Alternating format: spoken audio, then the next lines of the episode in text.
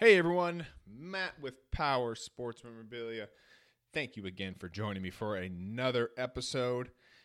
And today's topic is on a big one here, and I am still in shock by the news. I, I really don't know what to think about it just yet, but Upper Deck just doubled the pricing on essentially all Michael Jordan autographs and you're looking at for jerseys now you're looking at eight grand and basketballs you're looking at six grand here. I mean that is a huge chunk of change you know unless you're doing super well financially you know this is kind of putting jordan autographs kind of out of reach a little bit in my opinion.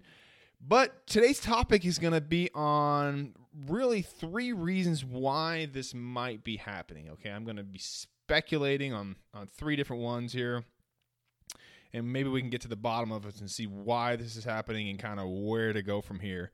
If you missed my last podcast, oh, about three or four weeks ago, I actually touched on what you should pay for a Michael Jordan autographed jersey, and of course, that was based off of their old retail pricing, which was thirty five hundred a jersey. So, I guess we're gonna need to update that now. So, but let's get into some three reasons on why this is happening. Okay, and what you know, I'm just going to speculate here. I don't have direct knowledge of this, but just kind of my understanding of the industry here and my experience in the industry.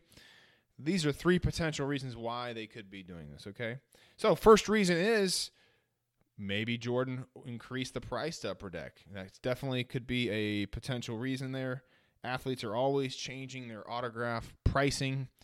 You know, for example, uh, if an athlete just doesn't want to sign as much, they only maybe want to do one signing a year, they'll increase their price there and say, hey, this is my price. I don't want to do it as often. If you want to do it, great. If not, no big deal. Uh, I, I tend to think that's probably not the reason for, for this jump, though. I think, you know, Upper Deck's pricing with, with Jordan and, and LeBron, too, has been pretty, pretty consistent throughout the, the last years. And the fact that LeBron went up two doesn't seem to kind of jive with the story that you know Jordan maybe increased the pricing on the autograph there. So, so I don't think it's number one, although that is certainly a, a plausible one there. Uh, number two reason, and this one I definitely think is definitely more in the realms there is you know Jordan just isn't going to be signing as much. You know, uh, Jordan's I say he's getting up there in age, but he's not old by any means, but as people kind of get older and whatnot, they have different interests and they don't want to be sitting around signing autographs for you know the rest of their life. You know, so a potential reason number two being, hey, maybe he's just not going to be signing as much, and Upper Deck wants to you know maximize the amount of inventory that they have, knowing that they're not going to be getting nearly as much in the future. And that is definitely an understandable reason to increase pricing. I mean, Michael Jordan is arguably the most sought after autograph of any living player of any sport right now. You know, I talked about this on the previous podcast there. You, you, know, an autographed Michael Jordan jersey is pretty much a must for any hardcore collector that can afford to get one, you know. And, you know, with jerseys being at eight grand right now, you've got to be doing really good financially for yourself or or or being a dummy and throwing this on a credit card and, please don't do that you know? I, i've talked about this before. Always pay cash for your autographs okay? Nobody needs to be going in debt for autographs but you know eight grand is i mean that's a that's a big jump. You know 3500 to 4000 i mean that's expensive to begin with but you know this is really putting it out of the realm for or out of the reach excuse me for uh, a good chunk of the population here so and let's move on to potential reason number three. And this is one I want to kind of dive into a little bit here. And this, because this is kind of where the industry is going, in my opinion. Okay. And number three is, you know, Upper Deck wants to maximize their exclusives.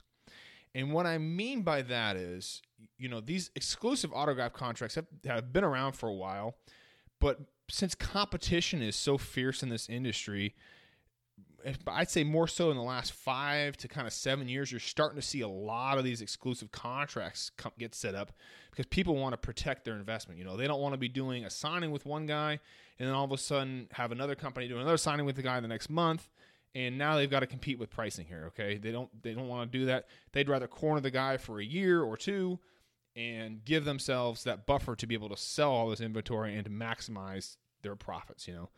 And so Upper Deck obviously has, you know, Jordan under exclusive autograph contract.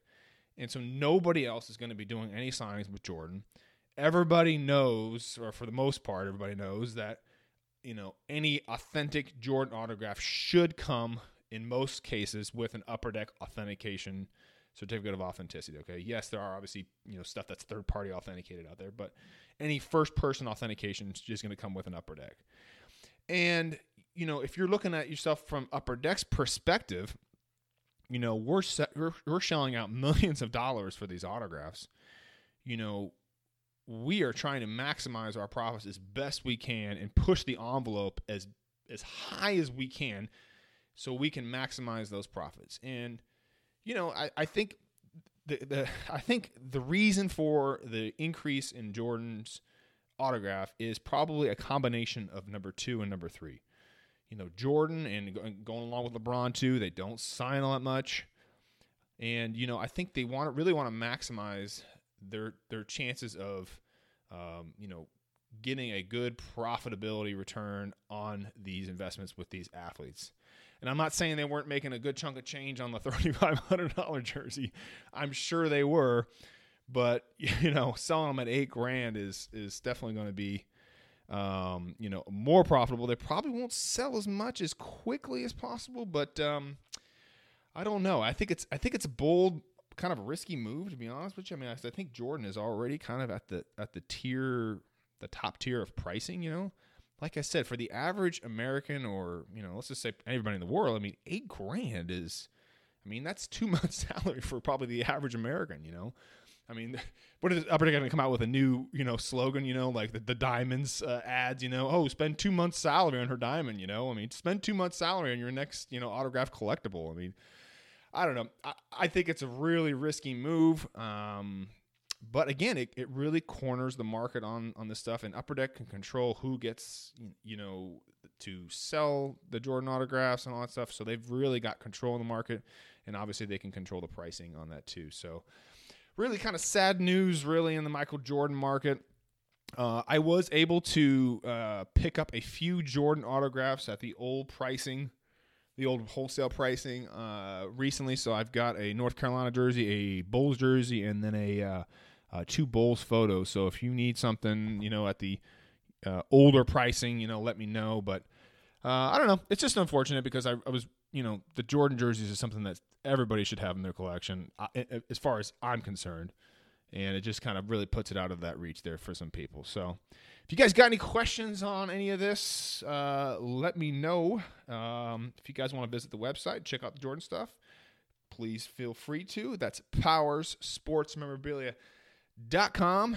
And if you want to give me a follow over there at Instagram, that's at Powers Autographs. Thanks again, guys. I will see you on the next one.